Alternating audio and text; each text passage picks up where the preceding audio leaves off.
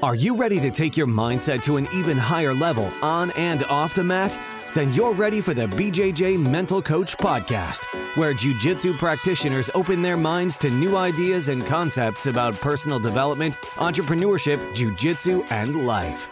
Our mission is to inspire, impact, and or improve your life in some way, to support you during your consistent pursuit of becoming the best version of yourself, personally and professionally. It's time to go beyond the mat with the host of the B J J Mental Coach Podcast, Gustavo Dantas. Welcome to episode one fifteen. Today we have Jiu-Jitsu Black Belt Ethan Kreiswirth. Ethan oversees medical handling for Brazilian Jiu Jitsu Federations like the I B J J F, and provided medical coverage for B J J events since the mid nineties. Matter of fact, Ethan helped me out in two thousand fifteen when I dislocated my elbow at the Worlds, and I'm glad he was there because I was in a lot of pain, so we talk about that too. And we talk a lot about common injuries, the new I B J J F rules for no-gi, and a cool topic too, jiu-jitsu in the U S in the early nineties. So if you have any guest suggestions, any feedback, you can always send me a message on my Instagram at Gustavo Dantas B J J. I hope you enjoyed the interview and stay tuned right after Jiu-Jitsu Tribe's message. Whoosh. The B J J Mental Coach Podcast is a proud supporter of the nonprofit organization Jiu-Jitsu Tribe, formerly Live Jiu-Jitsu. Jiu-Jitsu Tribe supports social projects who offer free jiu-jitsu classes to unprivileged children and young adults in impoverished communities, inspiring, impacting, and improving their lives, keeping them away from drugs and crime, creating hope, and creating champions on and off the mats. Your donation helps projects to pay for their monthly expenses and facility makeovers. As a supporter, the B J J Mental Coach donates all the profit of all online courses and merchandise to Jiu-Jitsu Tribe. For more information, please visit w w w dot jiu jitsu tribe dot org.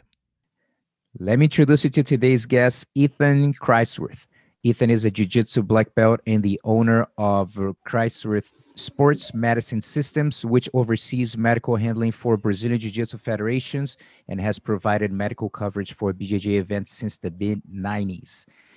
Ethan earned his P H D in athletic training from Rocky Mountain University of Health Professions in Provo, Utah. Currently, he is the director of education for RockTape Global, which develops and delivers worldwide curriculum in education.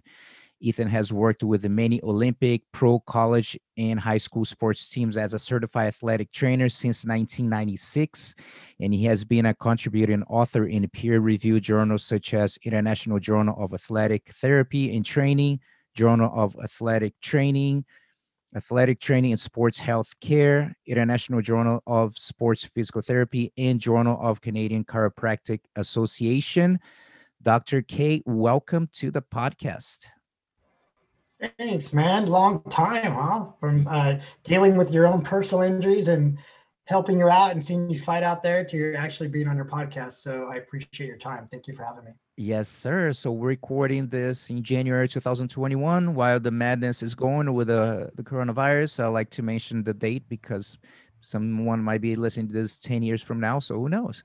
So how is uh, how is the situation where you're at right now? In California. So right? It's, you know, I, I'm in Los Angeles, so we just actually got the outdoor dining lifted finally. Uh, you know, I won't bring up politics, but it is what it is. Um, you know, as far as jiu-jitsu is going on, you know, we had a very rough year as far as jiu-jitsu and the I B J J F and other federations. But as you know, uh, the I B J J Federation has been pushing and holding events uh, in Florida and, of course, in Texas. I just got another email about another event coming up in Texas soon uh, in March. So, you know, trying to do everything we can do, obviously. Uh, I, I abide by that slogan, you know, what can we do? And I do that with my my current company I work with. You know, what can we do to make things better? We have a lot to complain about. This is true. But what can we do to make it better? Because everyone's in the same boat. And I think if we all stick together and we build community, we can make things better and just focus on the positives instead of all the negatives, because the negatives far outweigh the positives, but we can't do that to our health, right? We can't do that to ourselves. And jiu-jitsu is about problem solving. So that's what we need to okay. do. That's right. That's right. Yeah. So um, any, do you see any jiu-jitsu tournament in California this year? What do you think? Jeez, now that's all all assumption and conjecture, right? Yeah. Uh, you know, there's so many jiu-jitsu people out here. Everyone came here, you know, in the early nineties, and L A and Southern California is the mecca of jiu-jitsu, in my opinion. You know, uh, the coasts are the mecca of jiu-jitsu these days. I, I would think by maybe uh, quarter three, I, I think jiu-jitsu will happen. I, I do. I think maybe uh, uh, late summer, early fall, I think we will be able to see jiu-jitsu here. Uh, but I think it's going to take that long. You know, yeah. Schools are going to have to be in session full time. That means universities are going to have to basically let people on campus. So we, it can't. It's not about jiu-jitsu. It's about the university system and the the, uh, yeah. the school systems actually allowing people on campus. That's really where we're held up. Right on. So tell me, when did you become aware of jiu-jitsu? Now we've been in California. Uh, are you originally from there? Yeah, I um, I happened upon jiu-jitsu uh, when Royce Gracie opened up his first gym in Torrance, California. He was uh, doing events uh, or doing, you know, workouts out of his garage in Torrance. And um, my father at that time taught uh, for for West Torrance High School, and he said, "Hey, Ethan, there's these uh, this Gracie family that's now at at school. And they have some young kids, and uh, you know, they're working out and showing some wrestling techniques in the wrestling room." And, and I heard about it, and I came from a wrestling background, a high school wrestling background. And, um, you know, I never went to go check out the garage in Torrance. I just thought it was interesting. And then when they opened up the gym in Torrance, California, or Carson, California, um, you know, I tried it out. That was ninety-two, yeah, ninety-two, ninety-three. And, uh, you know, I, I turned my back to everything because I was a wrestler. And I got choked out constantly. And uh, it was a great learning experience. And I was hooked right away. I got to experience really good stuff with um, early guys like Lowell and Ethan and Richard and uh, you know, Chris Howder and, and that whole early crew. And um, you know, I trained there for a few years until the Machado family came. And when the Machado family came over, I jumped over there and I tried this thing called open guard. And I was like, what the heck? And I just got... I was so amazed because, you know, with Gracie, we were very limited in practicing jiu-jitsu. It was very, you know, um, Horian had us segregated. You could not watch a blue belt class. You could not watch a purple belt class. You were a white belt. You stay with the white belt. You drilled only. There was live training of that technique for the last five minutes. That was it. Mm-hmm. So you were not allowed to look through the door window and see what's going on. And there was no YouTube jiu-jitsu. There was no backyard jiu-jitsu. It was just that mat training. So they did a good job of keeping you there, right? You just didn't go to practice anywhere. Eventually, you know, people started practicing in their backyards. We practiced in the grass. We practiced on rugs. You know, this is way before you had mats. And if you found a wrestling room, then you were like, oh, great, we could practice jiu-jitsu and wrestling.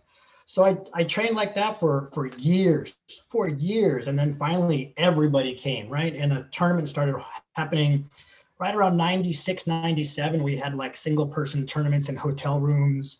Then we had like two mat tournaments or four mat tournaments in hotel rooms, like the ballrooms.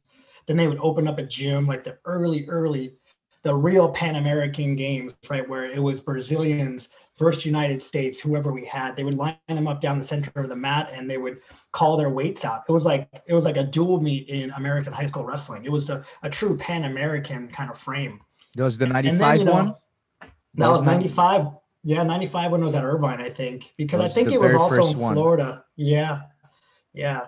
Um, so those were the early days, and I wasn't competing at that time as a blue belt. I was just watching, and you know, because there was big names competing. There was, you know, Bob Bass, Marcio Feitosa, you know, the, the the bigger names of the early, early jiu-jitsu. And, um, you know, then it just blew up. I mean, it, you know, by, by ninety-seven, the tournament started becoming, you know, six mat, eight mat tournaments, and extremely, you know, poorly ran. Um, yeah. You know, it's just like wait around all day long and, you know, weigh in. And who knows if that was even accurate. I mean, literally you beat your, you beat yourself by trying to be in those events, you know. I mean, it was like hanging out for ten hours. You know, you're waiting for a tournament. I can name some names. I'm not going to name names who hosted these tournaments. You probably know it just wasn't well ran. And then when I call it the Cadillac came, which was I B J J F, they they knew how to run tournaments, right? Because they've been doing it for so long in Rio. So, you know, when that tournament came, it got much better. And then, you know, year after year, it's very, you know, now it's all it's all computer driven. So you know when you're going to compete, and that's so great as a fighter, you know?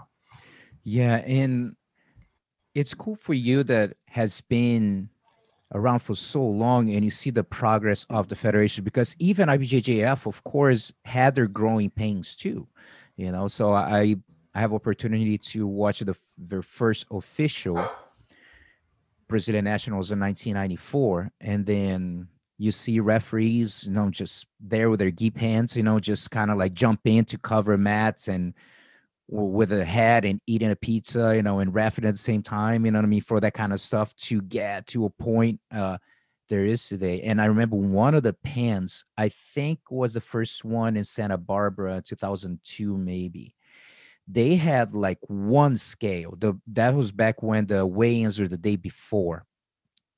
And I believe they have one scale. They, I don't know, I don't know what they were planning or thinking. I don't know.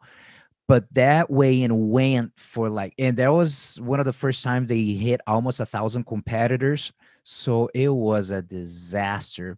People, hours and hours and hours. But I'm talking like, I literally, this is no exaggeration, because I remember very well this trip uh, traveling to uh, from Arizona to California. That was eight hours to get my guys away. No, I like not exaggerating. ten a.m. and six p.m. we're done. People coming in, cutting line. The line wouldn't move. It was a scene. So something like that nowadays, it just doesn't fly anymore, man. No way. No way. Yeah, those those were definitely the days. And I think, you know, because it was so new, you didn't have anything to compare it to. So you just dealt with it, right? You brought your food. Hopefully you had food. There was no vendors. You know, it was just in a in a gym, and, you know, it's just a stinky old, you know, wrestling tournament. And you're just there all day, kind of like the way wrestling tournaments was when I was in high school. You hung out all weekend. But the, the difference was, you know, in wrestling in high school, if you had a weekend tournament and it was off season, you got to wrestle as many times as possible because you had to be good, right? That's what made you good. Jiu-jitsu, it was one and done. So you'd wait eight hours to maybe get, you know, a bad call or, you know, who knows, a bad referee, or you just got tapped out really quick and you paid registration fees and made all that time to travel. I would hope that, I really wish, and it's too hard to do, that, you know, you can have multiple multiple ways to compete on the same day. You know, people do it now at weight class and then open, but it would be great if you can wrestle for second, third, fourth place, because that's what makes you, you know, the animal of competition versus the animal of training are, are two different variables. And being good at wrestling at a turn or training or fighting jiu-jitsu at a tournament is far different than in, in your gym. You could be great in your gym and not be a great competitor. So you you need more more visual on that mat, you know, in that type of, you know, intensity. You know, we don't have that. And I don't know if we can do that. Too many competitors. I mean, you're looking For at sure. PANS and Worlds, you know, you're looking at twenty-five hundred to thirty-five hundred, thirty-seven hundred sometimes.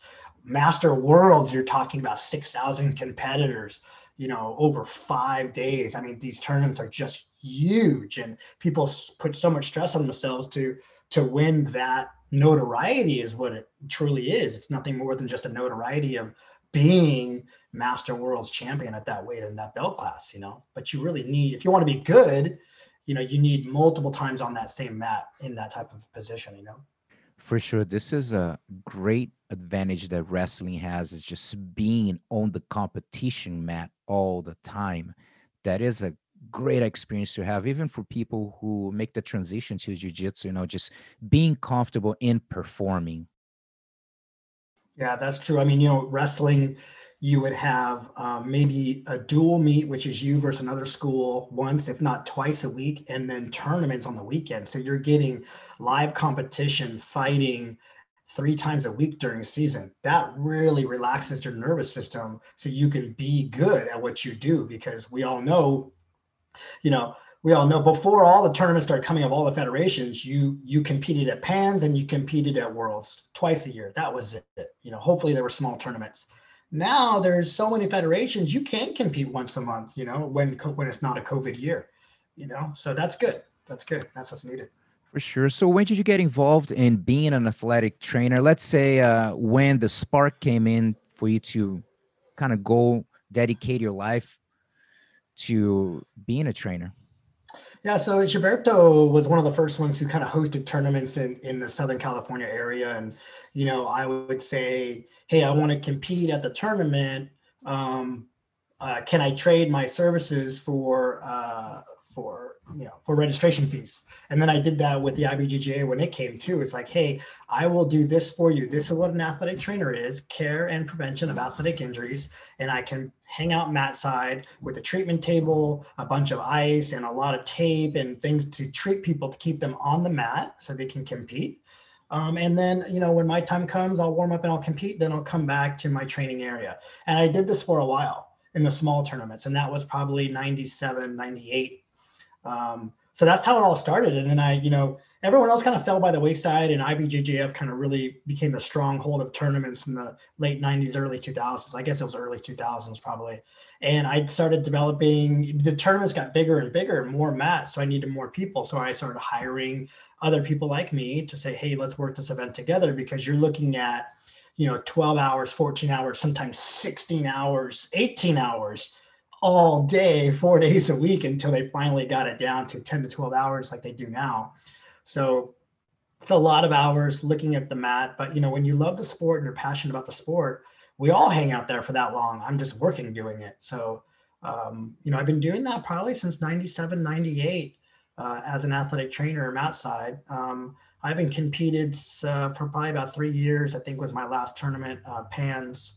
Um, So I'm not really competing much anymore. I'm fifty-one years old, black belt, and I just love the sport. So I'm still involved, and I have, now I have a big team. I have a big team nationwide of athletic trainers who uh, cover events. So if uh, I B J J F calls me, which they do, and they say we're having a tournament in Florida here, um, I send a team of ten, maybe twelve there, or some live there, and they take care of that event. So, and that's underneath the the company name Kreiswirth Sports Medicine Systems. So yeah, it kind of just all, it kind of all panned out. It really panned out from me just wanting to be involved to this monster start growing and growing, and I just stayed with it. And for people who are not familiar, maybe we have a lot of people just starting jiu-jitsu, maybe don't don't go much to the I B J J F scene.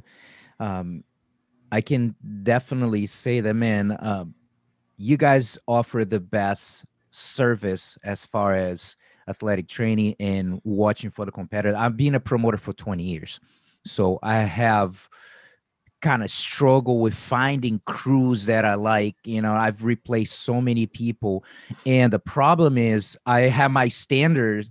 Uh, like straight up, I I I see what you guys do, and I was like, I wonder what those guys are doing on my event, and when they get not even close, I get kind of like, huh, that's kind of disappointed, you know. But like, just I see a lot of like the hands-on. One thing that I that I think that it's so cool that you guys did, and then I would I would have to ask people, like, someone got hurt, you don't see one or any of the staff or your staff like strolling to the mat to get to the person.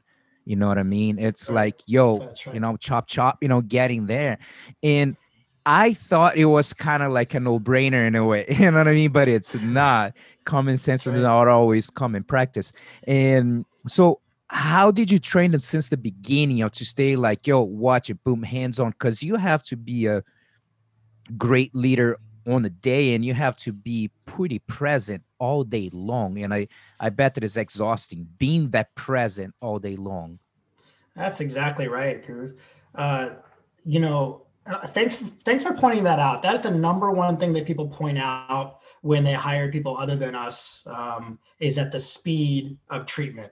And in my policies and procedures manual, that is one of my variables, that anytime you are on the mat, you run along the yellow, do not cross the blue. So I, I have an algorithm for them that if you see a referee wave, first of all, you know, there's an algorithm for how many people cover mats. You know, we have one athletic trainer per four mats, and then we have two in the medical tent area, if you will.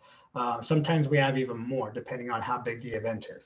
So that alone means that we have constant eyes on the mat. No one takes lunch breaks. No one takes, you know, if you take a bathroom break or you need to eat, that means another set of eyes is on the mat. So it's under constant observation. And when you can do constant observation, then it makes the referee's job easy. Hey, hand raised, uh, doctor, go. And then he is on, right? He is on in seconds. And again, like I said, my rule is you do not walk to an injury. That's that's significant, no matter if you've seen it a million times, no matter if it's a hangnail versus a blister versus a dislocated elbow. You, you are running to the mat. And I pride myself on that because that's what typically I hear is like, oh, they weren't watching, you know, they're over in the tent area, they don't want to come to the mat. That's all poor quality sports medicine, if you ask me. So uh, running to the mat, taking care of it, and taking care of it in, in precise time. If that person has, you know, something, you know, I'm because I'm a black belt in the sport, I know, I know what it looks like, right? I know the mechanism of the injury. I've suffered all of them myself. Uh, I know what stalling looks like. I, I know what injury looks like. And we go. You know, we go and say, hey, can you continue? Can you not continue? Unless it's something very visible, like a dislocation, you know, and I really give them those opportunities. And I tell my athletic training staff, give them that, that opportunity. Can you continue? Because if it's an orthopedic injury, I'm not too worried about anything extra. If it's a head or neck injury or some type of brain injury, okay, then we stop and we take a lot of precautions. So, you know, we know the sport. These people get hurt a lot practicing the sport. This is a competition. If they can move it underneath their own care, if they can weight bear it underneath their own care, I give them, you want to go or not? Because we need to go now. And I don't sit there and hang out like an E M T or somebody who does not know the sport. On, take care of it, macro trauma control, and get off the mat. So I love that. So what did you say is some of the no-nos of referees to be like, dude, I know you want to help, but don't do. I know that over the years, probably you guys, I would assume, have a little bit more control or talk with the, the referees or guide them, be like, don't mess with it. Don't do this. Just let us, you know, just let us know or just call us when you come. So what did you say is some of the big no-nos for the referees? Yeah. So over the years, um, you know, I've talked to uh, Andre and Sudiyama. I said, can you please infuse me into the referee courses? They need to know who I am, what we do. Nice. So I was more proactive on the greater scheme, saying that medical and referees should be a one unit. They are the support staff. So I started going to the referee courses with them and meeting with the head referees, saying this is what I want you guys to do and don't want you to do. And then they can disseminate that information to their staff. So that's the way I started it. Some of the big no-nos that I recall, you know, back in the day was, you know, some referees, when the person would get choked out, they would sit them up and start putting their knee in the back and extending their body, like trying to get air in their lungs. I've never seen this before. And I don't know where they read this or where they learned this. Probably somewhere in Brazil they did it and they brought it, they brought it over. And that's it. I wasn't going to say that, but it's definitely something they did. Absolutely. Absolutely. Yeah. So, so we squashed that right away. Uh, I said, you know, if you have a quality medical staff there, call. We are a constant observation. You raise your hand, we will be there. Fact. Unless we are all on the mat, all busy, we will be there really, really quick. So you don't, you are not medical. It's not up to you to raise legs, which in fact doesn't really do much anyways. Um, it's not up to you to evaluate a body part. You know, just raise your hand. Your job is to referee and stay consistent with your referee. My job is to take care of the athlete and render if he can continue or not. That's so let's have let's have precise job descriptions here. And that's where I think, you know, I, it helped with the I B J J F. They were very open to that. In contrast, I've worked with other federations that have not been open to that, you know, and I don't really work with those federations anymore. So luckily I'm at the point now where I've picking, you know, I've chosen who I really want to work with, you know, and I, luckily I'm in a position to do that. Beautiful. And I know it's tough to generalize, but you feel that is there any belt that you see a little more injuries? I know it's very tough to say, but I tell you what, brown belt days, I see a lot of people limping, man. When people start, they, they're allowed to attack those toe holds and the knee, and they're like, I can't wait to get one. I see a lot of limping on brown belt day.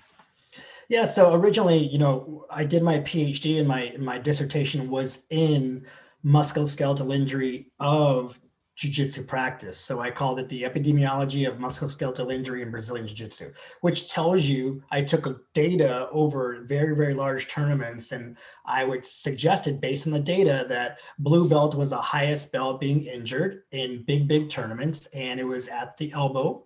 Uh, women uh, suffered more injury at blue belt at the shoulder. which is which is odd because shoulder is not a, a terminal end range type of, you know, lock typically, other than a key or Kimura. They were just, because I think more of the, the the weakness of the frame potentially maybe that they have injuries at the shoulder. And then my other data suggested that definitely brown, black, ankle, knee were extremely high because they were allowed to attack. Now, guess what? Guess what's going to happen now? What's what's what's going to be legal twenty twenty-one? Yes, sir. I was going to ask man. you about that. How do you so, feel? I feel scared, man. I feel scared. You guys going to be busy. We're going to be busy. And that's okay, because I'll ask for a raise. Yeah, but we're going to be busy. When, you know, I talked to Andre and C D M, you know, the, the main people of the uh, of the I B J J F, and, you know, they're keeping up with the times, and they need to do that in order to keep up with the times, because True. so many tournaments are now doing that.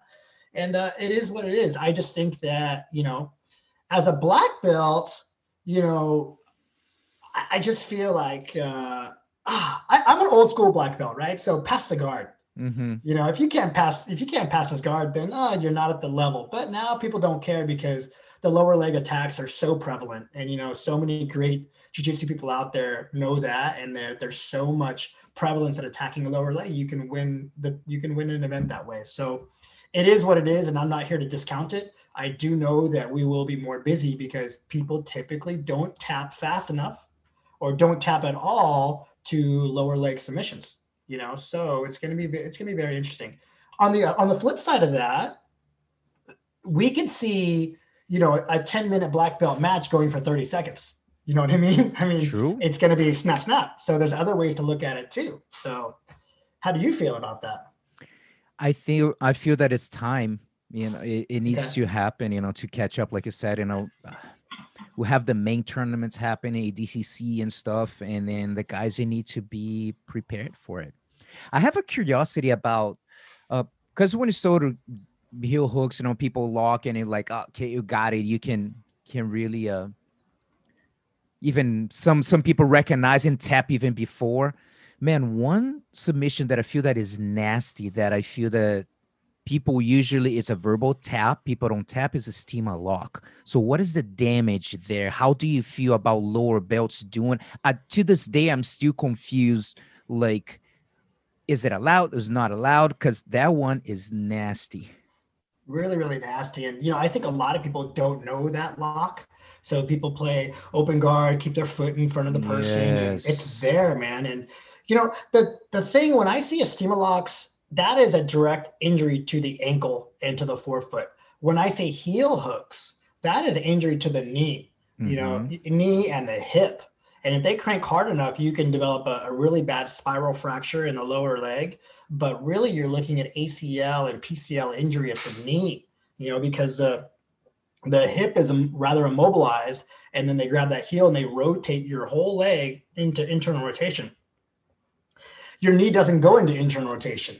It's, it's not allowing it. You have very, very small degrees of that range of motion. And this is really why I'll tell you what I see the most of now, and the data isn't out there because I haven't collected it. Other than just anecdotally, I see this after year into year. You know, playing De La Riva or outside hook has done havoc on a lot of people's knees because, not that it's dangerous, but it's because they don't have the available hip range of motion to play the position. So people learn, they watch a lot of videos, they want to play De La Riva, outside hook, and barambolo, but they don't have the range of motion, the controlled range of motion of the hip. Yeah, and that's what creates these knee injuries that I see. And that knee injury is typically P C L, L C L, the lateral ligaments and the internal ligaments of the knee. Not because they're getting caught in a in a terminal lock. They're basically playing a position that their body isn't required for it. And so I'm a short, stocky guy. I know what I'm allowed to play. And if I shouldn't play that, I shouldn't be there, man. So I have to be very safe. And I think that a lot of lower belts aren't safe. They want the, you know, the the crazy looking position instead of the basis of jiu-jitsu, you know. So just my two cents, but that's what I've been seeing a lot is outside knee injuries based on De La Riva. People just sit in that position and their hip doesn't allow for it. So the knee has to take up all the slack. It's bad news. Ugh. So in your experience, what are some of the, uh, like, especially like some of the big events, what are some of the worst injuries that you've seen? First, I want to first I want to ask some that they're not able to continue, and some I want to uh, see if you remember some of them. They're like, man, that was a bad injury. This guy's still going. You know, yeah. so let's we go. We can talk about Homolo. We can yeah, talk about that's, Homolo that's, all day. That's the first one that comes to you, to my mind for sure. I mean, I've I've probably relocated everything on Homolo by now. Ankles, you know, I I, I think I did a patella, a kneecap, uh, elbow. Uh, you know, that the one ankle lock in the finals of the Worlds was that toe hold was so nasty, and Ooh. you know, I I. I don't know how you feel, right? I come from a jiu-jitsu background and a medical background. So when I see a toe hold that far, and the, the ankle is obviously dislocated, and he's still not tapping, people call him a warrior. You know, I, it's kind of like, yeah, you are a warrior. It's the finals. But then again, it's like the damage being done over a long period of time is also great. I've talked to Homolo multiple times since then, and he's doing fine. But I can't say that for everybody else who got caught in something that ugly. I mean, he broke his ankle in that toe hold. He he ripped all his lateral ligaments. He ripped a tendon off of his bone. He, he damaged the, what we call the syndesmosis. His ankle joint widened because the toe hold was so nasty. I mean, even, uh, I, I forgot the guy's name right away, but who put the toe hold on him was looking at it going, I can't do anything more. This thing is dislocated, you know? It was a Patrick, uh, Patrick Gaudio, no, I can't remember. Was it him? No, I, can't, I, can't I can't remember. Yeah, I can't I remember. Can't remember. But I mean, that's a very nasty injury, and you got to think everybody's watching that injury. So what are we trying to do here? Are we, are we as a community of jiu-jitsu saying that it's okay to dislocate somebody's joints and not tap? I mean, you saw it with Jacare, Jacare and Haja Gracie. Jacare, you know, basically had his elbow dislocated by Haja Gracie. Jacare never tapped. He he ran around the mat with his elbow dislocated and broken until he won the fight. You know, did he win the fight? Haja Gracie got him in a sick armbar. So it's like, you know, that was years ago. But I'm saying it's like, what are we trying to say here? Don't tap and you can win, or the game is tap and it's a tap, okay? Because like a kids tournament. Okay, that is an arm lock. It's good, stop. You won the game. It's a game.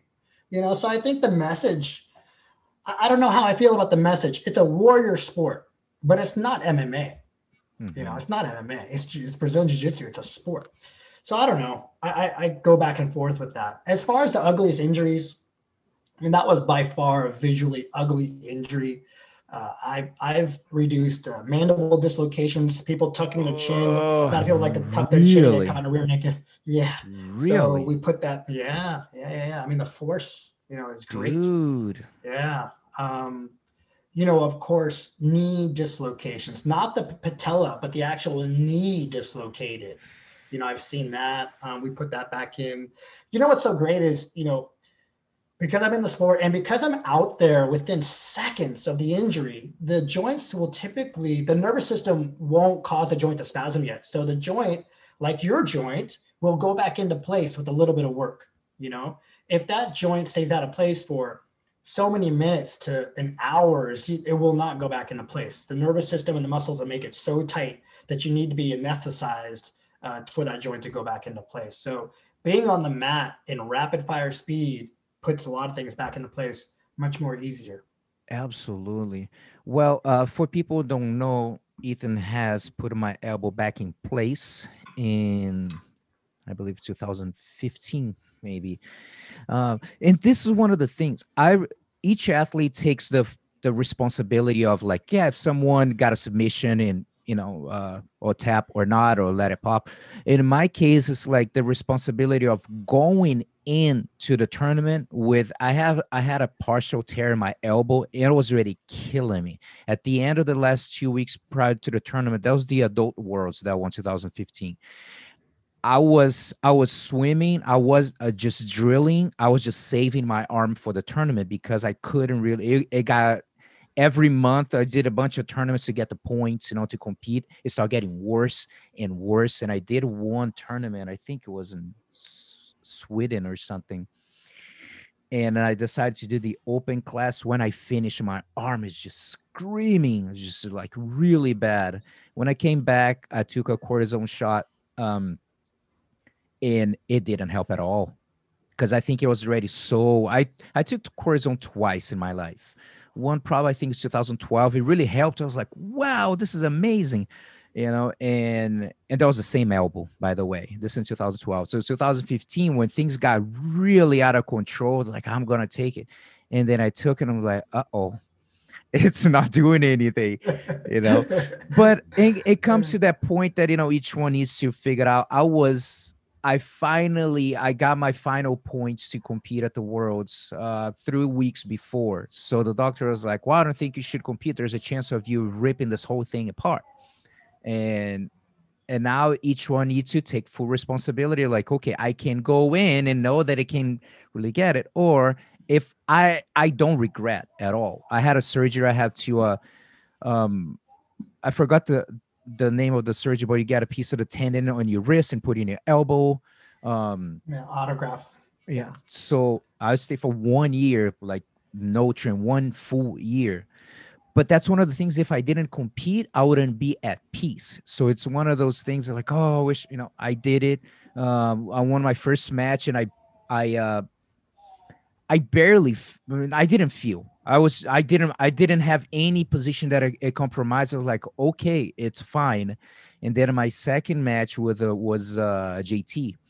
Um, and with like, I'm talking like forty seconds, I already felt my elbow shifting. I was like, uh-oh. And I shift, you know, I dislocated my elbow before too. And I, and I felt like, ugh, I felt that shift. And I'm like, no, no, I'm okay. I'm okay. Dude, when he, uh, when he passed my guard at turn all fours, he wasn't even uh, a grabbing a Kimura or anything. It was just the tension of my arm pushing against his leg was whoop way out. And that was bad, man. Uh, I know that one of your guys, um, couldn't do it, and then you went there and replaced. I think maybe I was too too tense when he tried, you know what I mean? I was so like ugh, locked up that I couldn't really relax. And then I still have the video that he came in, and then I felt a little pop, and I was like, man, it was, my God, there's the relief was incredible, because I dislocated yeah, no, my elbow now many times. Sure.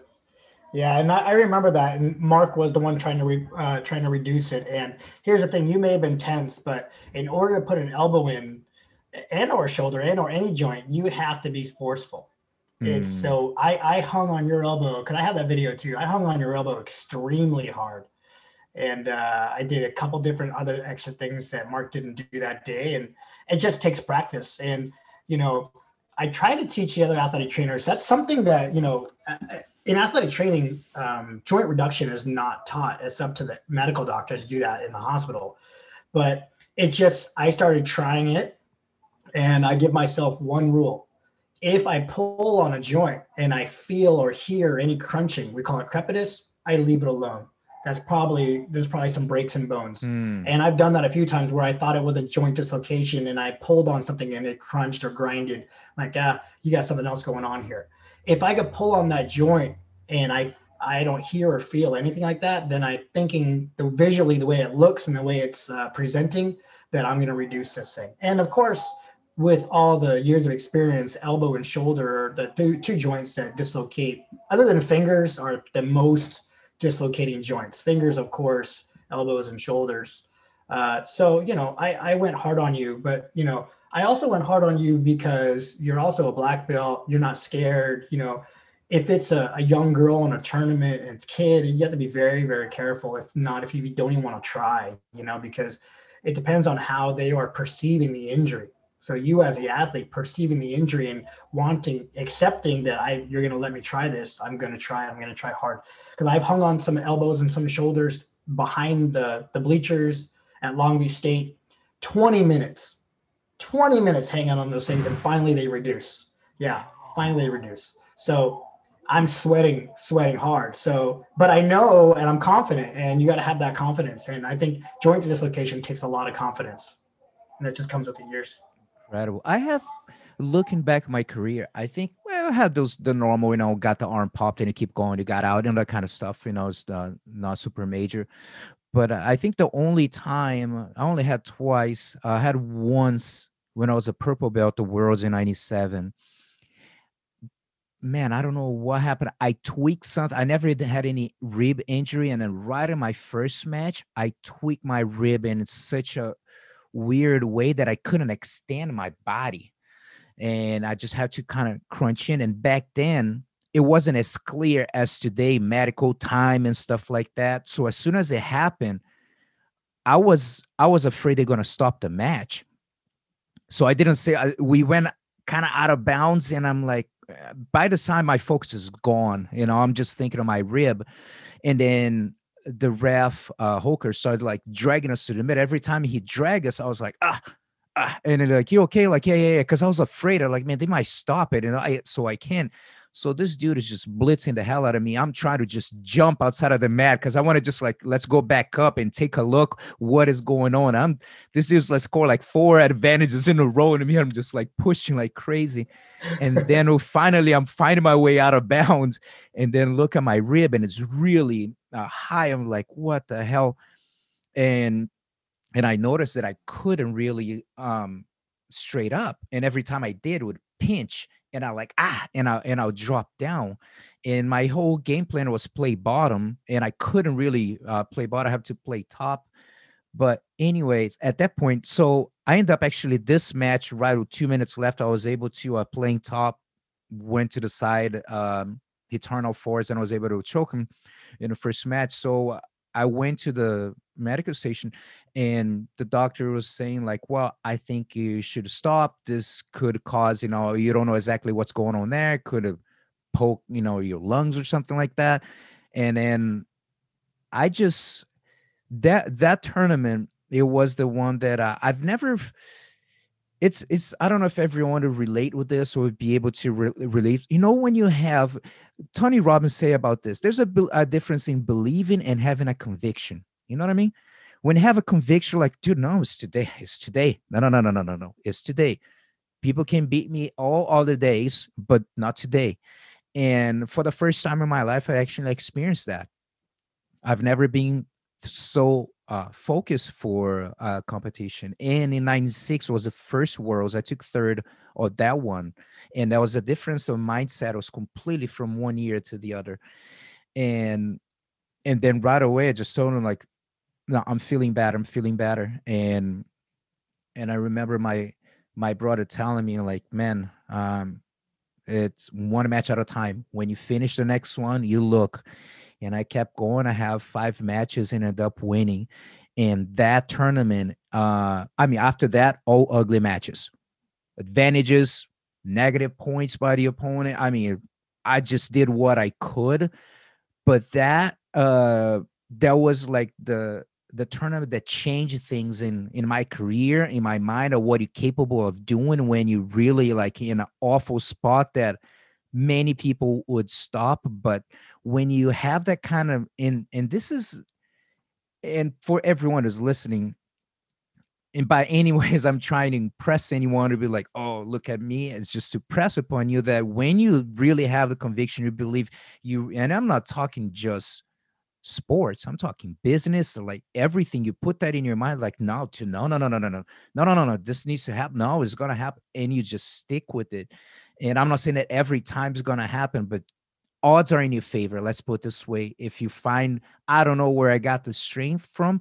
Oh, and one one thing that is very interesting too. I I don't even know if I shared this in the podcast before. I I don't remember, but anyway, uh, this is the first time I had like, kind of like uh, my mental training without having any guidance or anything like that. And I used to have a list with all the tournaments that I used to compete. And always before I leave my my house, I put the name of the tournament, how many matches I had, and if I placed or not. So just keep a log.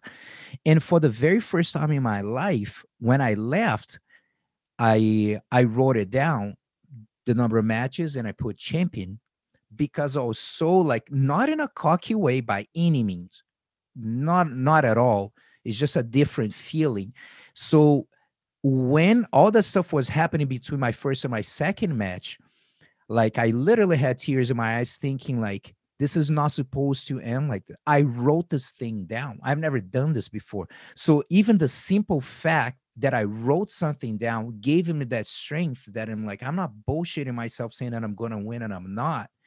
But I just, it was just something that gave me an extra strength. So whatever you competitor or for your business, whatever strength you can find and whatever works for you, use it. If it's a note that's going to remind you in your mirror, do it. Do whatever, whatever you can go back um, and use as a reference to give you that extra push. And somehow that uh, worked for me that day.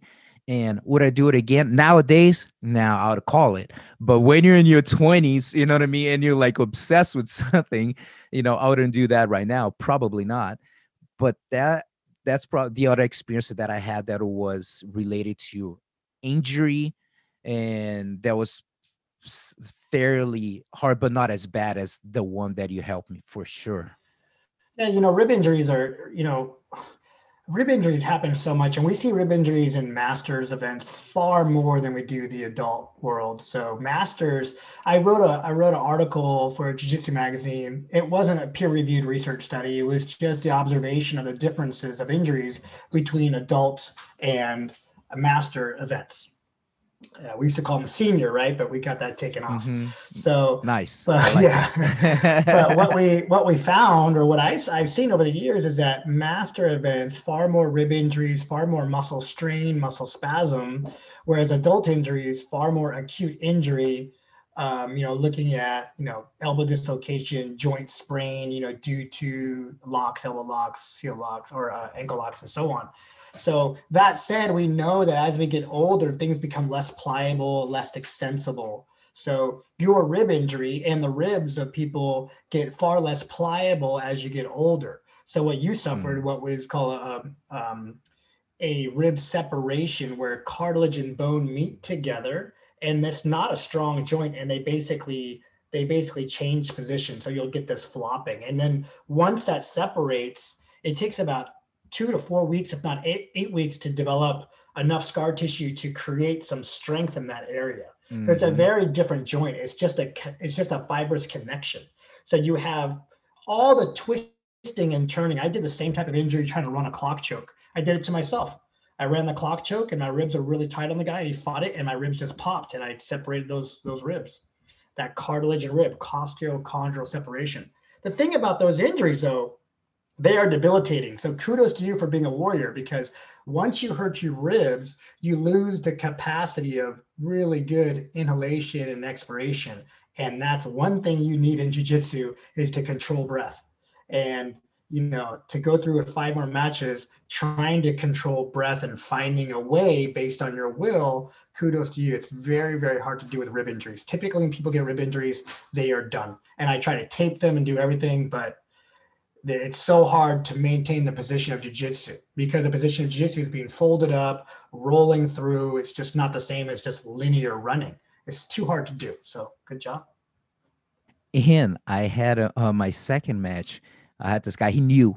He knew that I was uh, injured. Um, so right at the beginning, um, he scored advantage, and then I got inside his close guard, and he was holding for his life like the whole time, and he was squeezing like my ribs the whole time, close guard, but he, he knew keeps, he knew he just wanted to squeeze, and I was having a hard time to break his guard because he didn't want to do anything. He was like, I'm happy that I got this advantage right right here, and I'm gonna roll with it. So I swear to God, one minute left that I'm trying all the guard breaks that, that I know. I have one that is, I call like my emergency guard break.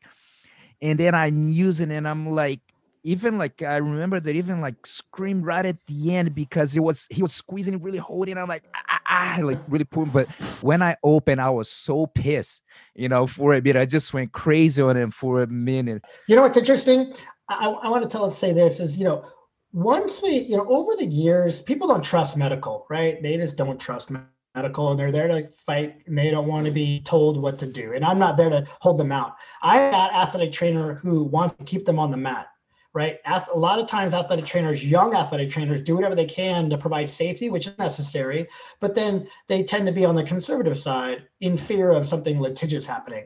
I'm more on the other side of like, hey, you paid a lot of money, you flew all the way over here. If you can compete, compete. I'll do the best I can to keep you on the mat. Come see me afterwards, unless it's neck or head. Okay, that's my only big thing.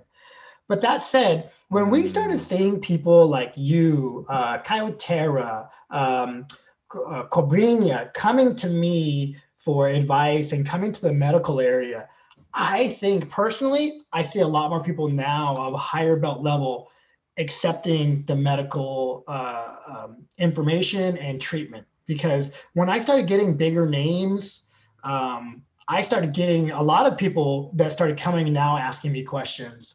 And that was needed, right? Because normally the high level warriors wouldn't be caught dead by the medical area. No way, right? And now it's more mm-hmm. accepting. The more higher belts, you know, all the lower belts looking up to you guys or looking up to these big fighters, and they see me with a picture of, you know, yeah, I got the signal back. So, so you're saying that, you know, like people feeling more comfortable talking with you guys, trusting more, right?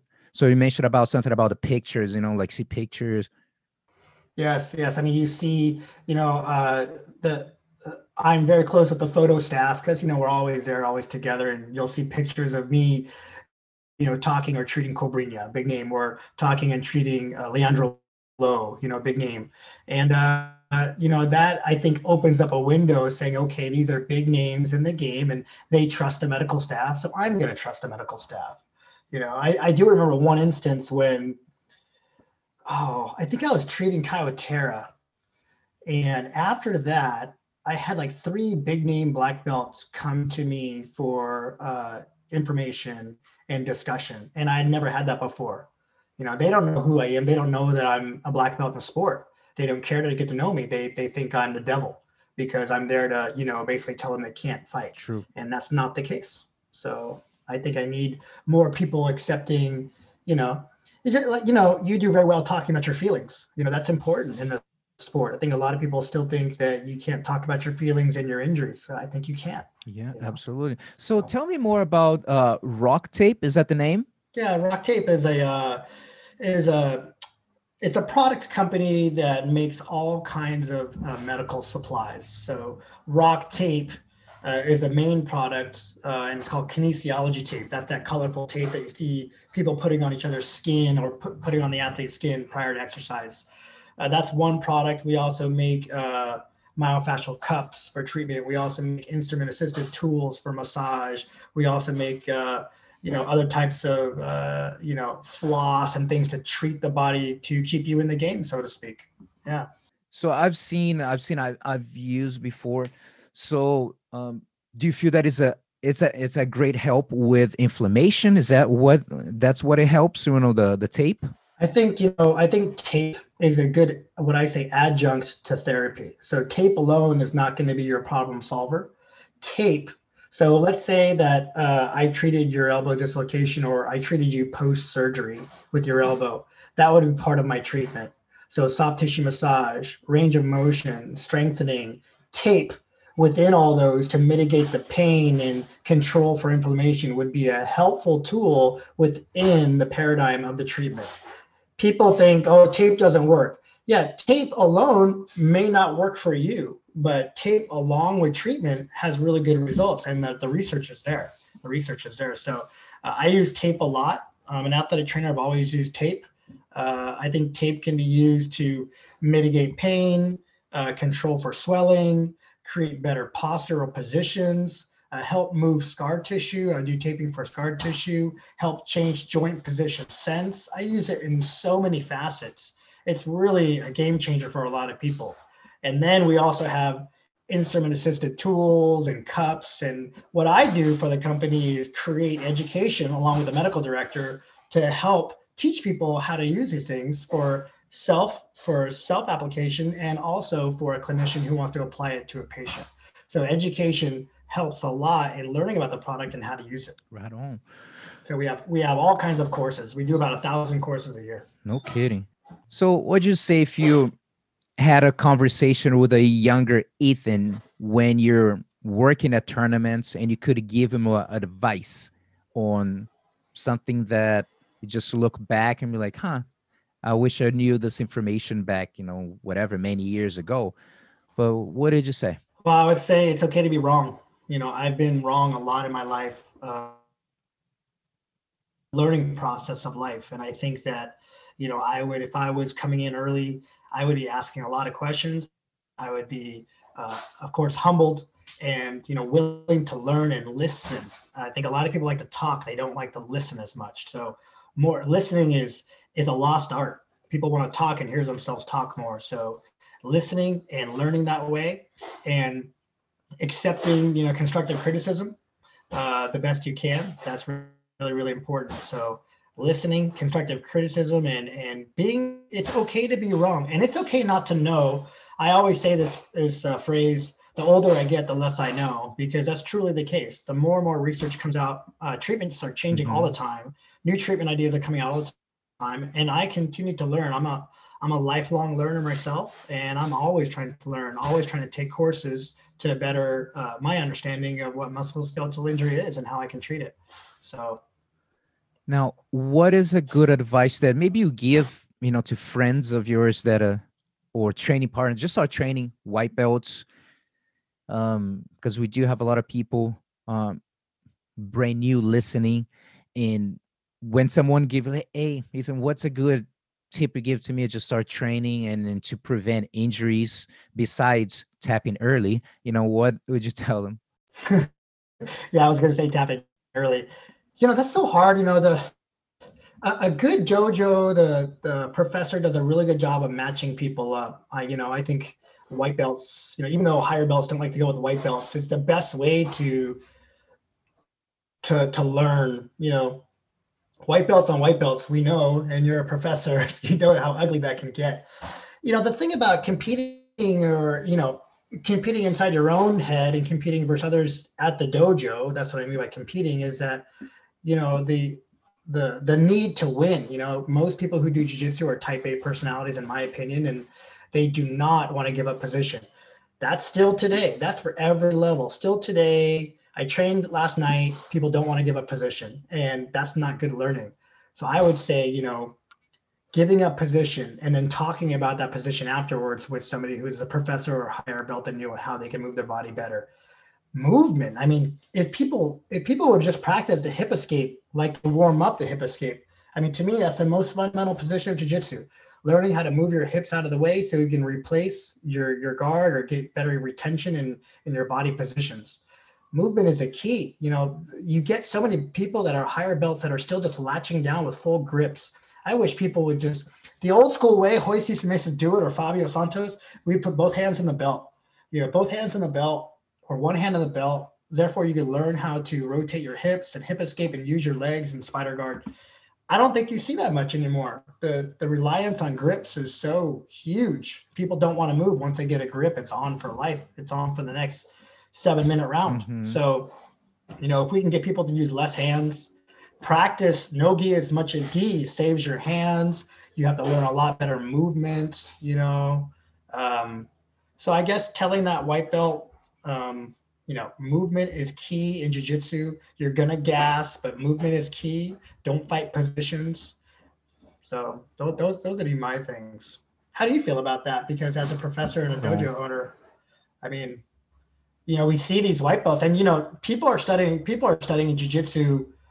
You know, there's white belts now that are early blue belts that are, you know, putting in black belt hours. They're super good already because they're studying jiu-jitsu online. They're studying yeah. jiu-jitsu, yeah, you know, yeah, yeah, yeah. three times a day they're training. You know, they have black belt hours, you know, so they're getting good fast, you know? Yeah, no, for sure. Yeah. And with the white belts, I, at least in my fundamentals class, I, I try not to do like full sparring at first, positional drilling, you know, okay, start from side mount, get back, or, you know, so little things like that. Sometimes you do some training of guard retention. Okay, you're not allowed to grab, you know, you can just uh, leg movement and framing type of deal.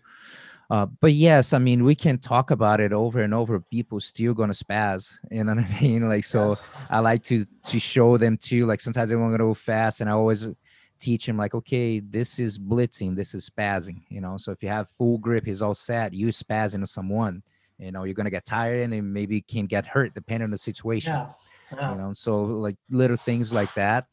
But it's uh it's yeah, it's it's it's part of the process, and it's good when, but it just gotta be always reminding them too, is a This is your training partner. Take care of your training partners. If you notice that he's getting super strained, he's not tapping, he might be pissed. It's like, I didn't tap. You know what I mean? Like that kind of like be a, a good training partner, you know, that's try so to important. Explain to them too. Like, in, you know, you work in construction, you're getting your arm popped here, you know, it, it may be out of commission for work. So think about it, you know, so all those uh, little things that I didn't think when I was younger, you know, uh, I tell my students now, you know, uh, I was talking to someone about a tournament and he's like, I think he's a, yeah, one, I have this conversation with many people, but one was a blue belt. Yeah, I'm thinking about dropping this. He's a master competitor, full weight class. I'm like, so like, you have to take one thing in consideration. Number one, this is not a profession. Uh, dropping one full weight class, you understand you're going to be miserable, hungry, you have wife and kids, and you got to work. You know, totally. Your day is not going to be very pleasurable. You're not going to be very pleasurable to be oh around. Gosh, like, so true. If so true. Like, are you competing and feeling that strength? Are you getting overwhelmed with the strength? No. So, be, so there's no reason. If you tell them that every time you compete, you're getting overwhelmed, maybe you look for some professional help to do either some strength training or some proper dieting to lower the vision, but not like suddenly I'm going to lose weight. But only if you feel like if it's really needed or you feel that this weight class is just too much for you. And then we kind of can really program, but don't just go because your family won't stand you. You know what I mean? You're going to be miserable. And just for a tournament that is not going to change anything in your life. It's cool. Yeah, everyone will have goals. But I, I try to talk people out of like cutting weight. Cutting weight for me with them is like three, four pounds. Like, can you handle that? Can you close your, you know, can you clean up your diet? You know what I mean? Like something small. Yeah. Now, uh, I say like, if you're in the middle of the division, stay there, you know, go healthy and that's you it. You know, you know, the, uh, if I, if I recall correctly, over the years, the high school and college wrestling programs have changed to weighing in only twice a year. So you weigh in at the weight you want to be in and they check your, your specific gravity, gravity of your urine. So they check your salt content to see how hydrated you are. So you have to weigh in. Huh. And you have to weigh in at your weight and you check your urine specific gravity. It's called a refractometer. And they see, okay, you are hydrated and you weigh this weight. This is the weight you will continue all the way through the fall and the winter. And then we will we, we, uh, re-weigh you in after the holidays uh, if you want to change your weight up or down again. So only weighing in twice. And then what that helped with is this incessant weight loss and basically death rates. I mean, every year there is a death due to some type of major, you know, mortality issue based on excessive weight loss. We see it every year. Uh, you know, the numbers are extremely low, so percentages are low. So statistically, it's not really a factor, but, you know, one death is a death. So people trying to lose weight the old school way, trying to make weight right before a jiu-jitsu event, stepping on the scale and then going out and giving it your all. You know, a lot of people collapse, you know, and this can be avoided.